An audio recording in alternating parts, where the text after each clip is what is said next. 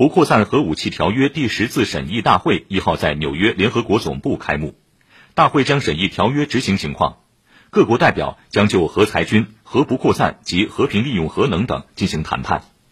联合国秘书长古特雷斯在开幕会上致辞说，此次审议大会适逢集体和平与安全处于重要关头，气候危机、严重的不平等、武装冲突、人权侵害、新冠疫情对个人的冲击和经济的破坏。让世界面临巨大压力，核风险处于冷战以来的最高点。